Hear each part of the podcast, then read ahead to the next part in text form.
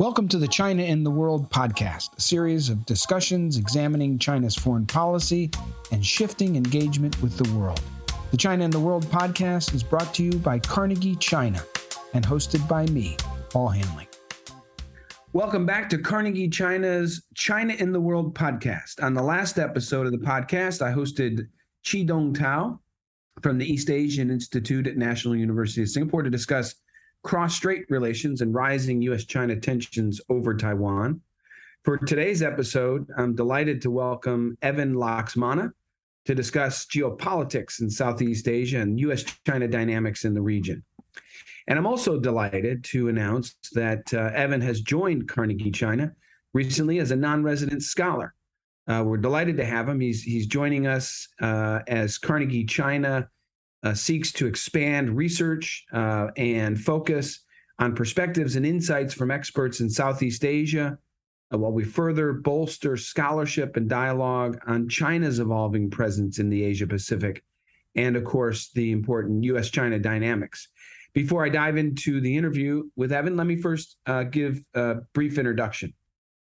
So in addition to Evan's new position as a non-resident scholar at Carnegie China, he's also a senior research fellow with the Center on Asia and Globalization at the Lee Kuan Yew School of Public Policy, and a non-resident scholar with the Lowy Institute for International Policy.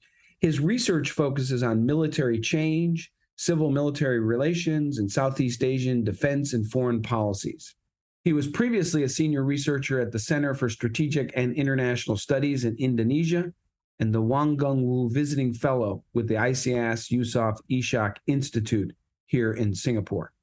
He's held visiting and research positions with the National Bureau of Asian Research, Sydney University Southeast Asia Center, and German Marshall Fund of the United States, and the S. Rajaratnam School of International Studies at Nanyang Technological University. His research has appeared in a wide variety of journals, such as the Journal of Contemporary Asia, Asian Security, Asia Policy, and more. He earned his PhD at the University of Syracuse in the Maxwell School of Citizenship and Public Affairs as a Fulbright Scholar. He's got a terrific background, and we're delighted, Evan, to have you on the China in the World podcast, but also as a new non-resident with Carnegie China. Thanks for having me, Paul. Appreciate it. And I didn't mention that, as we talked about before the podcast, your office is about 6 floors up from my current office on the 4th floor there at Tower Block at National University of Singapore's Bukit Timah campus. I'm also glad you're a neighbor in that regard. Yes, it's always a great pleasure to meet somebody from the same building, but we meet outside of the office. Exactly. And for our listeners who end up, in Singapore on business or work, there's also a great little hawker stand just outside of our office building, which I like to go to from time to time. So we invite our listeners to check that out when they come to Singapore. Well, let's dive in, Evan, because we've got a lot to talk about. And I wanted to start out with the newly released, and folks have been waiting for it for some time, the U.S. National Security Strategy document. It comes out of the White House National Security Council, where I spent 5 years in the Bush and Obama administration. But as the Biden administration underscored a number of times through its public diplomacy in the Indo-Pacific, the strategy, the national security strategy, mentions in terms of the Asia-Pacific and ASEAN in particular, it affirms the centrality of ASEAN, and it seeks deeper bonds with Southeast Asian partners. And I just want to start, Evan, because I know you've looked at this closely and you've watched U.S. policy evolve over the years under different administrations. But how do you how would you rate U.S. foreign policy in Southeast Asia so far under the Biden administration? And then looking at the national security strategy, what were your key takeaways from that? Thanks, Paul. I think there's a couple of key points there. First, to set the tone right, I think there's a lot of misconception about ASEAN centrality itself. I think for many ASEAN policymakers and leaders, ASEAN centrality means the process of convening meetings, the process of organizing the ASEAN Regional Forum, East Asia Summit, ADMM Plus, and others, which is why it's important for ASEAN policymakers and leaders to see the US president, for example, showing up at the East Asia Summit. So the process is the prize. But for external partners, including the United States, centrality tends to be equated with the ability to solve problems or outcomes, whether it's about the South China Sea or Myanmar. So this is where I think there is often frustration on both sides in ASEAN policymaker circle, because there seems to be no understanding and appreciation of the process, while external partners tend to be frustrated because ASEAN doesn't seem to be solving regional problems or changing strategic outcomes. So this is, I think, the first misconception. Secondly, I think what's also crucial is the distinction between engaging ASEAN as a regional grouping and engaging individual ASEAN states. These two things are not mutually interchangeable. Doing more with Vietnam, with Singapore, with Indonesia does not mean you're doing stuff with ASEAN. So this is why I invite the listeners to look at ASEAN's website. There's a section there on dialogue partners, and there you can see how developed is ASEAN's engagement with its dialogue partners, China, Russia, Australia, Japan, the US, and others. And if you look at that list, you will see that Australia and China and Japan have a number of significant funds and programs dedicated specifically to ASEAN-related programs and activities, which are entirely separate from the bilateral engagement. So which is why I think when you look at US official fact sheets, for example, you would see that often there's a conflation between engaging individual Southeast Asian states and engaging ASEAN as a whole.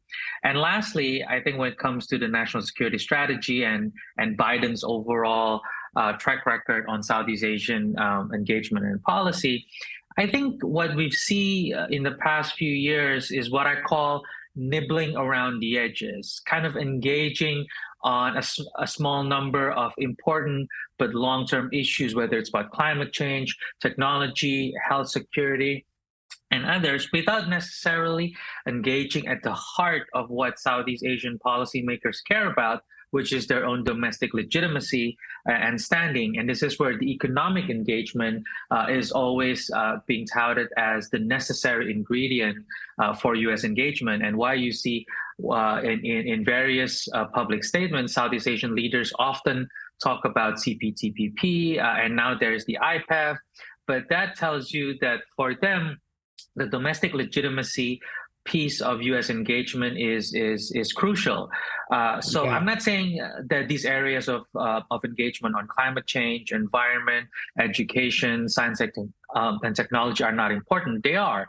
And to some extent, the fact that there is a bit of a divergence in terms of the domestic priorities of Southeast Asian states and what the U.S. is willing to engage them is not necessarily a bad thing. If we were to 100% follow the domestic priorities of Southeast Asian states, then the U.S. might encourage, for example, domestic repressions and stronger surveillance, and that's certainly not the way to go. So in some ways, I think it's good that the U.S. picks on some issues where it has a competitive edge, but I think the U.S. should also reckon with the fact that these are long-term issues and the cumulative effect might not be seen for another 5 to 10 years. And so there's a bit of a patience, I think, that if U.S. chose this path of engaging on policy areas by nibbling around the edges, then the U.S. should not expect to see broader strategic alignment away from China or closer to the United States in that sense. Well, those are three terrific points to start out with, and you know your first point about the process is the prize. I think you said, describing ASEAN and the way ASEAN works. I'm reminded of my days as the White House representative to the six-party talks, and we used to complain to the Chinese that they wanted, it seemed to us, they wanted to just simply manage the problem, and we wanted to solve the problem. So I'm familiar with that concept in other areas of Asian sort of challenges. But I do take your point on that. I do notice that, participating in meetings, having all parties there, understanding the perspectives of all key parties is a really important part of the process. And I can see the dynamic where the U.S. Is pushing more for finding some resolution, making progress and solving. And that's a very American way to approach things. So I completely understand that. In terms of the distinction with ASEAN as a group and then engaging individual states, I take it you do not mean it's not important to engage individual states, but it is not the same thing as engaging ASEAN as a group. And the one question I had there is, you mentioned in the dialogue partners that, China, Australia, Japan, I think you mentioned, had well-developed kind of programs and funds, but the U.S., I take it from your comments, does not. And I just wanted to follow up, what is the history there? And, is that to me, as the U.S. looks to engage deeper in the region, which clearly seems to be a signal that I'm receiving, would be an area of good opportunity and good recommendation to the U.S. government. And so I just wanted to ask a follow-up question on that. And then your third point, nibbling around the edges, working on issues that do matter to ASEAN and countries in the region, but the economic component, which we hear often as a concern, that's not as robust as it should be from the U.S. And I think that's largely due to our domestic political situation, and in particular around the issue of trade and what we can offer. And market access is not up for offer these days, which is really unfortunate. There's a lot of us that would like to see the U.S. Back in the CPTPP or back into that framing. When we were trying to get the U.S. into it, it was called the TPP. But my question on that one is on IPEF. And, it seems from my perspective, the U.S. has heard the region saying you need to up your economic game and offer more and show greater commitment on the economic side. And it does seem to me that countries have responded positively to IPEF, in a sense saying, okay, we'll give you a shot here. Let's see what you got. But give us a sense, if you could, just second question on IPEF is, how does ASEAN, the countries in Southeast Asia, how are they viewing IPEF in your sense? Sure.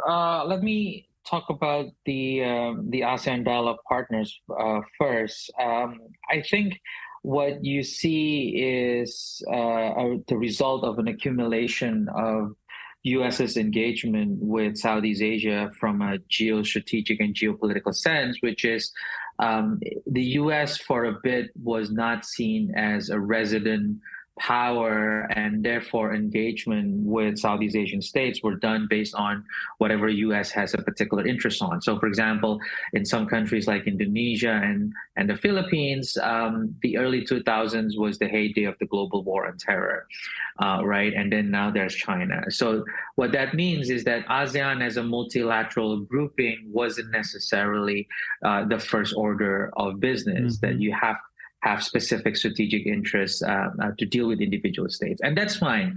I do think that it is the cost of doing business, which is the U.S. needs to develop custom-tailored bilateral approaches. What the U.S. thinks work in its engagement with Vietnam may not necessarily work in its engagement with Indonesia, may not necessarily work with engagement with Malaysia, Indonesia, and so forth. So I think a custom-tailored individual bilateral approaches to Southeast Asia, I think, was necessary, still is.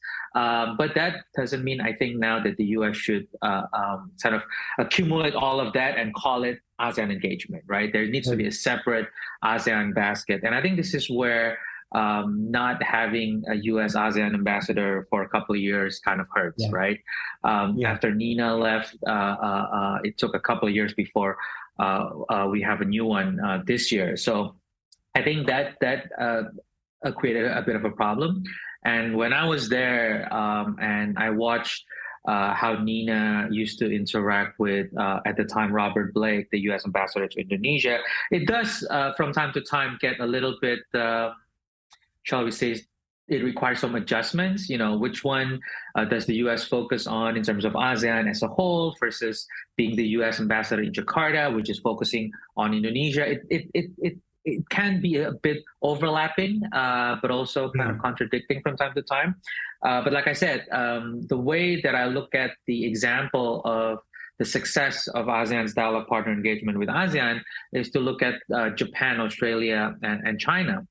These are the three countries that really invested a lot in terms of ASEAN-specific programs and funds and activities, from education, from people-to-people exchanges, track two dialogues, high-level meetings and stuff. And this is how they get to be a part of the ASEAN processes. And given the fact that there's about 1,500 meetings a year across different agencies and policies, from health, education to financial tech, being a part of that ASEAN process means that you have to invest in these programs. So I think this is where the US has some catch up. I think it's there, and we might see more after the November comprehensive strategic partnership movement in the next month. So we'll see, and hopefully there's more. But I'm not super convinced yet until I see the details of the program. We now have an ambassador there as of September. So just over a month, Johan Abraham sworn in, and will be in Jakarta there with Sung Kim, who's our ambassador to Indonesia. Johan's has quite a bit of experience. He was deputy assistant to the president, chief of staff, and executive secretary at the National Security Council before coming out. He also served in the Obama-Biden White House as well, on the National Economic Council. So he's got a lot of experience, but he's got a lot of political, heft as well. And so I think that bodes well. And these kind of recommendations, I think, are really important. So thank you for explaining all of that. And sorry, I interrupted you on your last point. No, I just want to say I fully agree with that, and I think it's a good sign that Johannes is coming at a crucial time in U.S.-ASEAN relationship. The comprehensive strategic partnership could actually set us off into a different trajectory. But I do want to note one, I think, interesting distinction in how the U.S. has engaged Southeast Asia and ASEAN, and how China has engaged ASEAN and Southeast Asia. I think the U.S. has built a deeper reservoir of engagement over the last 50, 60 years, people-to-people education, security relationships, while China is only starting to engage Southeast Asia closer in the past 20, 30 years. So in that sense, I think you see a more bottom-up approach from the United States, and there's less of a compelling need to have these, strategic partnership, comprehensive partnership, big framework, because the U.S. feels that it's doing well on the key policy issues. But China actually did it in the reverse, right? They launched first these big frameworks and partnerships, and then fill it over time, which is why you see in the last 2-3 decades, a lot of programs and activities come from these big frameworks and strategic partnership and all of that. So it's an interesting contrast, I think, in how China and the U.S. approaches Southeast Asia. And we are, I think, at a critical juncture in that sense, which is why I think the economic piece, and this goes to your question on IPEF, is actually quite fascinating, right? Because I think the debate around TPP and then CPTPP initially 10 years ago or so was about exclusionary trade regimes, right? Are we going to see fracturing trade regimes where China, with the ASEAN China Free Trade Agreement and RCEP, in some parts, and then the U.S. with TPP and others. And I think the challenge of regional economic integration, particularly with regards to ASEAN's own agenda through the ASEAN Economic Community, is to navigate and integrate these emerging regional economic frameworks, right? And IPEF, I think, is part of this of this larger trend. And this is why I think you see a lot more support for IPEF for a couple of reasons. One, I think we're not sure what this would lead to. Sure, there's a discussion for higher standards, but it's not clear the kind of things that, as you said, in terms of market access and all of that, will be on the table, given U.S. domestic politics. But there is a low-cost entry, if you will, to sign on to IPEF right now, because in the minds of some policymakers, this is essentially a lot of process with no clear gain, which also means no clear risk at this point. The joke in Southeast Asia is that IPEF is proof that ASEAN has successfully socialized the United States in its own ways, which is to have meetings to discuss future meetings. And that's great, right? And process. So congratulations, Washington, for joining the ASEAN process way. But I do think it is crucial in the long term, because the future of economic engagement and technology in the region will be centered around issues like standards, education, and new and emerging technologies, supply chain, and all of that, which we haven't really quite figured out. And certainly the pandemic has hit home the message that, you know, globalization and integration does come with supply chain vulnerabilities issues. And this is something that we haven't quite figured out. But for Southeast Asians, right now, IPEF is at least a good signal that the U.S. is willing to put some economic skin in the game. How far and to what extent, we don't know.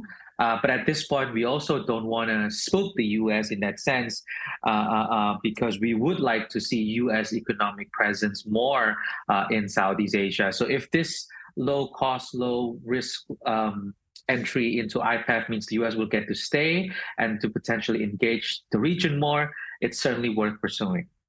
Hey, thanks for listening to the show. If you've enjoyed listening to the China in the World podcast, you'll want to check out all the other great podcasts produced by the Carnegie Endowment for International Peace. My colleagues around the world talk with ambassadors, leading journalists, and world-class scholars on some of the most pressing international issues. You can find the links to the other Carnegie podcasts in the show notes. Thanks again for listening. Evan, we've talked a little bit so far about the U.S.-China dynamic, but I want to delve into that a little bit deeper. This is a subject, that I hope working with you that you can focus on in your role at Carnegie China. And you wrote recently in the Financial Review that a regional order that excludes one great power over the other, that being, of course, the U.S. and China, may make sense geostrategically, but be unpalatable politically in the region. And I thought that was very interesting. The Biden administration, for its part, often talks about rules-based order in the Indo-Pacific, such as peaceful resolution of disputes and rule of law, freedom of navigation, things like that. How would you describe to our listeners China's view of regional order? You've talked a little bit about the way that they approach things in terms of putting out large initiatives and then filling them in. But how do you describe China's view of regional order, and how have these two views of regional order, the U.S. view and the Chinese view, been received and interpreted by countries in Southeast Asia? I know it's a big question. Sure. Let me take a stab at it. I think there's two prongs here. One is sort of China's views of global order in general, particularly with regards to international institutions. And in this, I think it's safe to say that it's not necessarily the case that China is against all global institutions and organizations. Certainly, the U.S. and China share some aversion against some institutions like ICJ and ICC, but support others, certainly in terms of issues or institutions that undermines potentially China's domestic legitimacy, like R2P and civil and political rights and democracy promotion and all of that is certainly against. So selective support for some global institutions and order, I think, is sort of normal. And I think this translates a little bit to China's approach to regional order, which I think has more push than the global side for us here in Southeast Asia. I think, first of all, certainly China views its regional order to be one that regional states do not challenge the legitimacy of CCP rule. And I think in this one, I can fairly say probably almost every country in Southeast Asia would agree. I don't see any Southeast Asian countries necessarily questioning the legitimacy of CCP rule in general. A second key element of China's vision of regional order, I think, is that how do China induce or create an environment in which regional states do not challenge PRC's policies on sensitive issues like Taiwan, Hong Kong, Xinjiang, and others? And I think in this front, China is, I would say, quite successful. I think the growth in economic engagement and particularly with key states around the region, I think, has made it harder for regional states to come out more publicly against China on these issues. In fact, on issues like Xinjiang, it's certainly the case that there is both an amplification of common interests over counterterrorism, for example, as well as other issues. So I think on the condition in which regional order means states do not challenge China's policies on these key issues, I think we're not as successful as the first one, which is not challenging a CCP rule. But I think on these sensitive issues, it's very hard for regional states to publicly come against China on these issues. The third element, I think, is where the track record is a bit less positive for China, which is China wants a regional order that gradually excludes the United States from the region, particularly on the military front, and increase the strategic deference of regional states to China. On this, I think it ebbs and flows. I think there was a time when it would be easy to make the case that the U.S. is detrimental to regional order and even global order.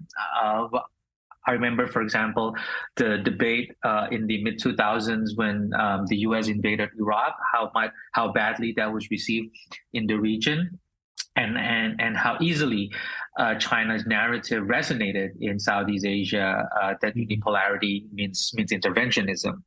And of course, we've seen how China's behavior in the maritime domain actually increases Southeast Asia's security engagement with the United States and others. So I think on this particular piece of the regional order that excludes the United States, I think China is not doing particularly well. The fourth element is where I think China is not doing well, but it's actually on the process of doing well, which is to what extent regional institutions like ASEAN and others is driven by China, with China at the core of these institutions. And I think through China's engagement and mutual socialization with these regional institutions like the ASEAN Regional Forum, East Asia Summit, and others, I think we've reached the point where the tables are turned now. If we in Southeast Asia had expected to socialize China in our ways and to make it much more convergent to our agenda, I think now that the power, both economic and military, has been reversed, I think China now seems ready to turn the tables.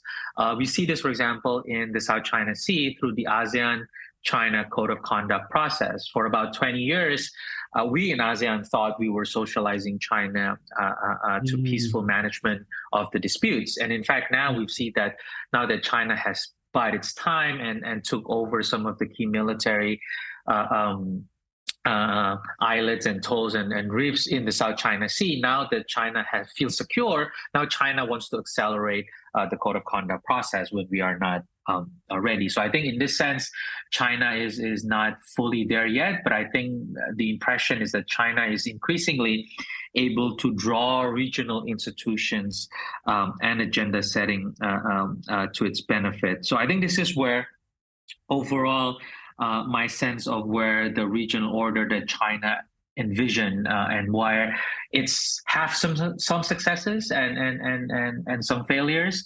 But the key to this regional order And these different elements remain, I think, with the to what extent can China enhances the domestic legitimacy of key players in regional states across Southeast Asia? For the U.S., this engagement with key regional players for a long time was on the security realm, particularly on defense and mill-to-mill. China's engagement now is with the political parties and the business groups.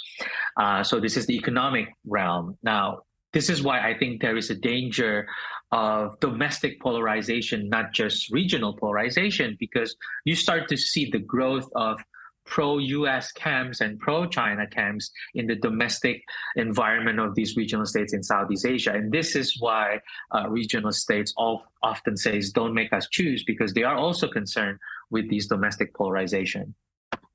Because in their own countries, there's different constituencies that are more supportive of China and others that are more supportive of the U.S. based on what contributions those two countries are making to those countries, their politics and their economies.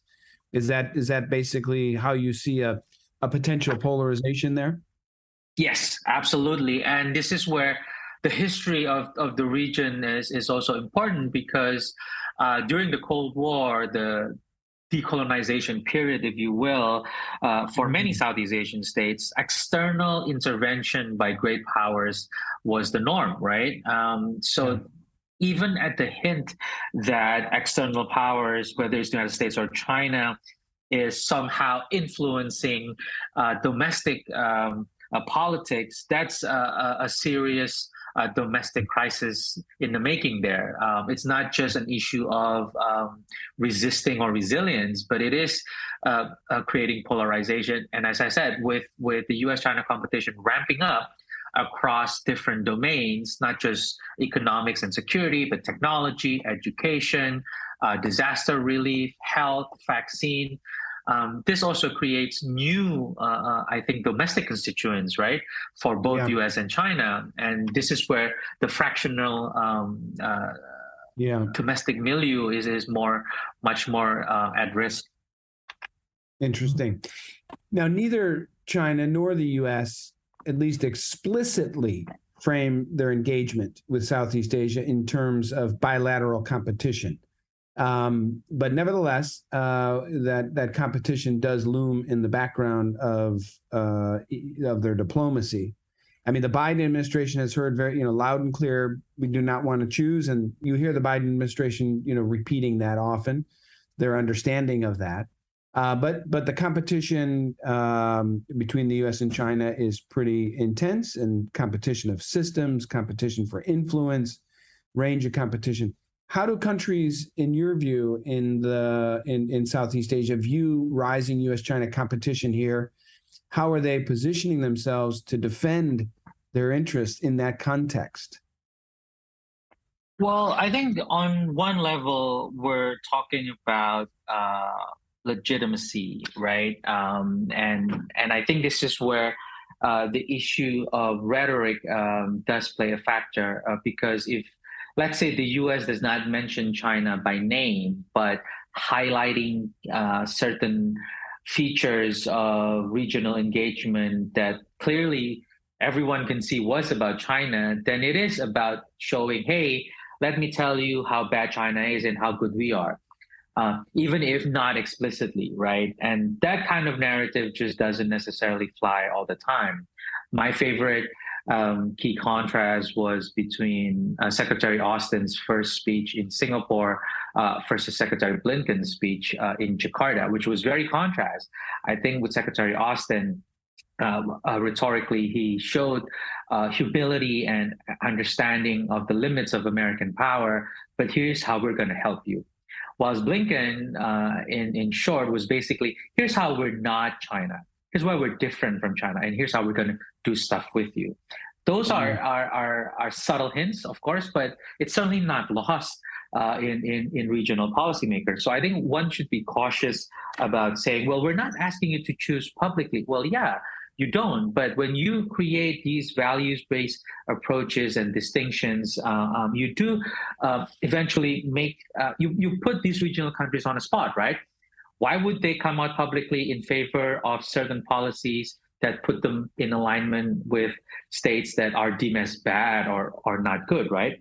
Mm. So I think in that sense, there is a cost to being too focused on values-based approach on the rhetoric. And of course, from a policy standpoint, beyond the rhetoric, we do see that there are trade-offs. We want to engage Huawei, for example, which we certainly could not do in terms of not raising resistance from the U.S. So on some issues, you start to see if we do X with China, means we cannot do it with the U.S. If we do Y with the U.S., that we may not be able to do it with China. And I think this is where this exclusionary competition across different policy domains is a concern.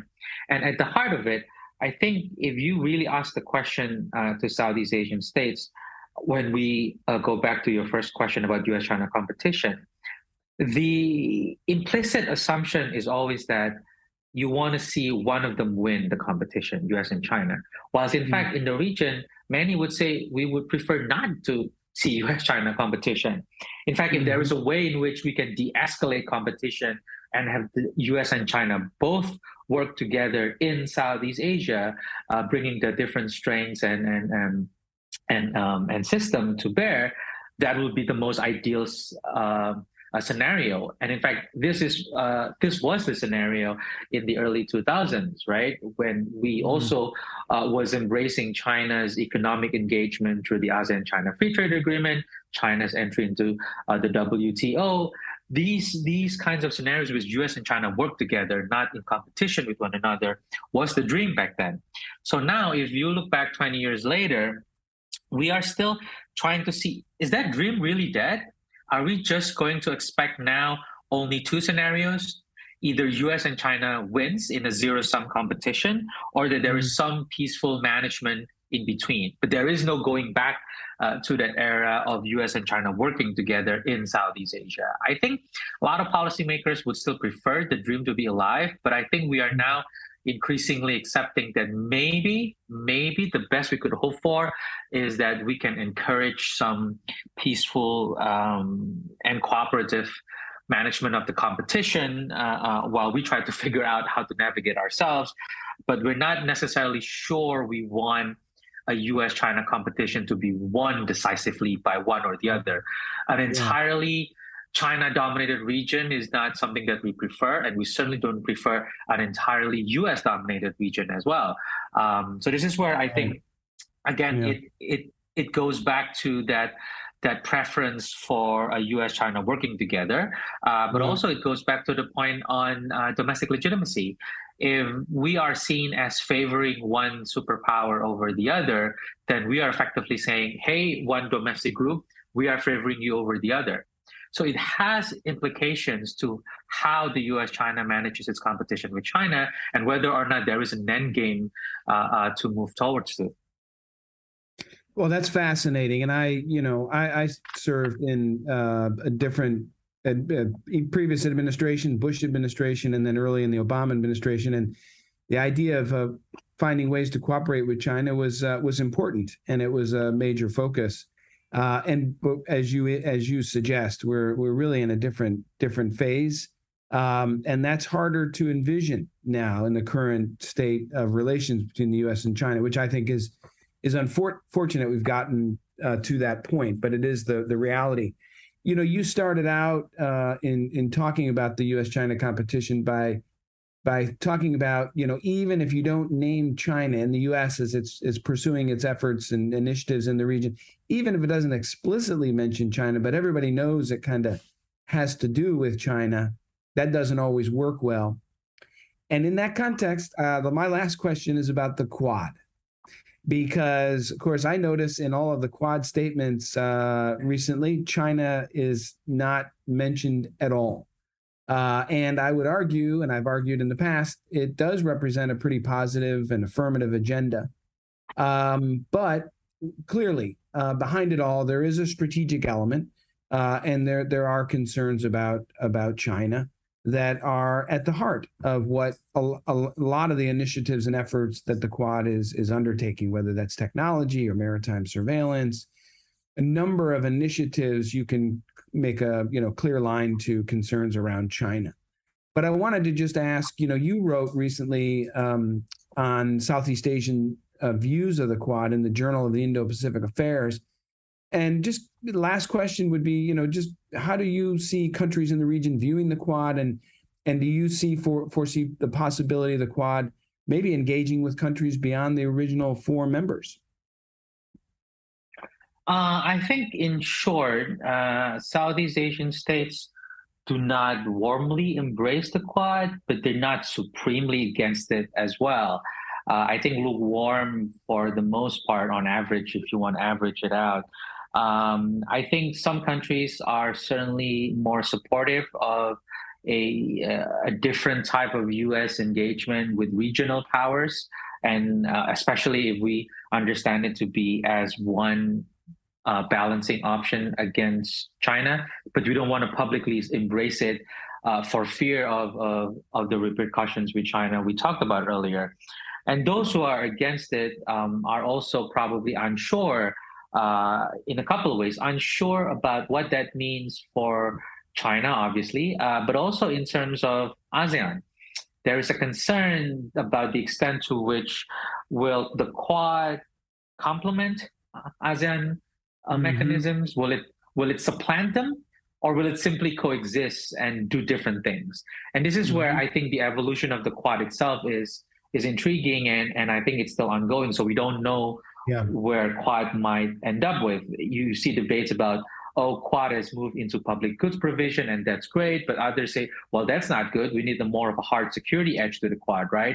I saw a few days ago, there was an idea for the Quad to have a standing maritime force in the region to do what, I'm not particularly sure.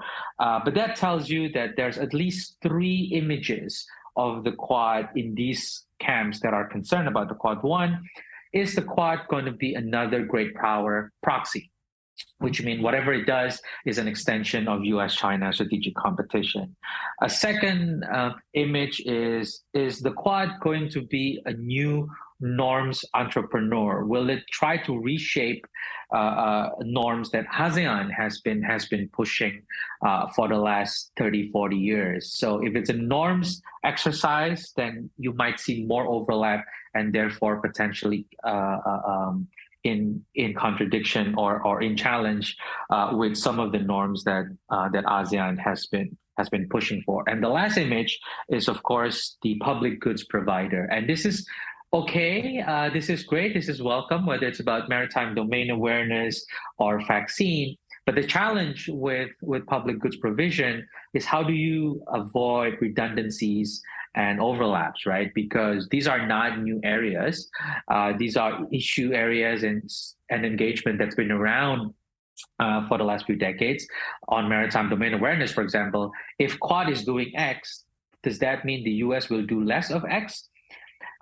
So will this reduce existing bilateral engagement on these public goods? And I think this is where each Quad's individual bilateral relationship with regional states will be key. Australia's relationship with Indonesia, Indonesia's relationship with India, with the United States, and Japan are all very different, right? But they're all necessarily in a good strategic positive sense. So this debate, I think, between whether or not Quad represents yet another great power proxy, will the Quad be a norms entrepreneur changing what ASEAN has been doing, or whether Quad is simply providing public goods, but at the expense of bilateral public goods, is why you see those on the, I'm not so sure this is a great thing, camp is sort of hanging on to. But overall, I don't think it's necessarily good or bad yet. So we'll see. Well, that's a fascinating description, and you're right. The evolution, is quite interesting. In fact, I was in the White House when the Quad started, and of course, it was response to the 2004 Indian Ocean earthquake that happened on Boxers Day in 2004, hit over a dozen countries around the world, deaths, around 150,000, and I remember at the time I was working for a national security advisor Condoleezza Rice, and she made the point that, you know, the world could not act, and it was up to countries in the Indo-Pacific that had naval capabilities of scale to move in urgently. And it was Japan, the U.S., Australia, and India obviously went in to sort of rescue people trapped and get relief out there and all the rest. Eventually, it was handed over to the UN, but that was the start. And people often forget that. Your point on security is really interesting, because one of the complaints I hear is that the Quad is too heavily security, but then I hear a lot of people arguing that it needs to be more security focused. So I hear both sides of the argument out here, and I'm not sure. I notice in its evolution, as you sort of suggest, that what we're seeing lately is really around promotion of public goods. And I personally, I think that's a good evolution, a good point where it's at. I mean, I think, you know, you mentioned vaccines and maritime domain awareness and other issues where countries in the region seem to care about those issues. Climate change, obviously.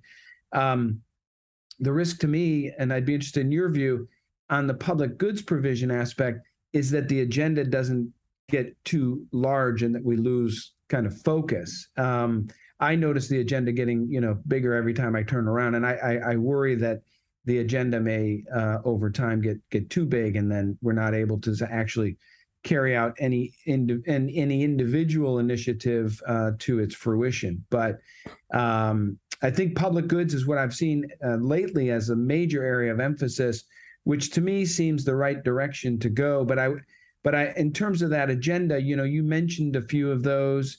And that they're well received in the region.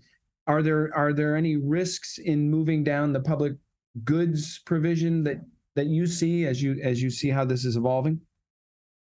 Well, assuming that all members of the Quad have the resources and commitment to keep on doing the public goods provision, right? Because we remember when India announced the vaccine part of the Quad right after there was a surge, and therefore some of the vaccine stuff got restrained, right? So, you know, assuming that we can see a consistency of resources and commitment, the challenge I think would be, number one, how do you link up a public goods provision with existing programs in the region? Because precisely, right, as you said, precisely because these issues are issues that we care about, that means somewhere down the line, we would have had some framework to address those needs, right? Whether it's recent or old, but there is an existing framework. Do you reinvent the wheel in those areas, or do you support existing ones? What if you're not happy with the existing ones? Do you create a new convergence of agenda down the line? For example, some are discussing whether or not on vaccine or maybe on maritime, there's a way to link up the individual Quad members' existing maritime security initiatives with ASEAN. So that we're talking about 5-10 years, you can see a Quad ASEAN maritime security workshop, for example. Mm-hmm. So are there movements in that direction? I think some would say that would be ideal. It's just that we're not really sure what Quad wants to do itself, right? We're not sure. I mean, it's certainly been elevated, and there's certainly more energy in recent years, but is there a long-term blueprint for these things? Because that hinges on an implicit question, which is, does the Quad really want buy-in from Southeast Asia? And I'm not sure the answer is a resounding yes. I think some would say it would be great, but we are here precisely because we felt ASEAN and Southeast Asia are not helping us address our broader strategic needs. So why should we care about whether or not Southeast Asia has buy-in or embraces us? We just have to do our own thing among the four. And others would say, well, no, for Quad to be effectively operating in the region, it needs to get support and buy-in from Southeast Asia. So as long as this debate is unresolved, which is whether or not Quad needs and wants buy-in from Southeast Asia, I don't see a specific long-term framework emerging that can reduce these redundancies, but prevent overlap and merge them with existing mechanisms for public goods provision. Well, Evan, thank you very much for your time this morning. You've shared a lot of important insights and perspectives on these issues, and we I look forward to continuing to stay engaged as these things evolve and as the situation develops. But thank you very much for engaging with China and the world audience this morning. Thanks for having me, Paul. Appreciate it. Thank you for listening to the China in the World podcast. For more episodes and research, please go to carnegieendowment.org. This episode was produced by Nathaniel Schur with assistance from Wang Yuan Hong, Michael Malinconi, and Sama Kuba. The music was composed by Spencer Barnett.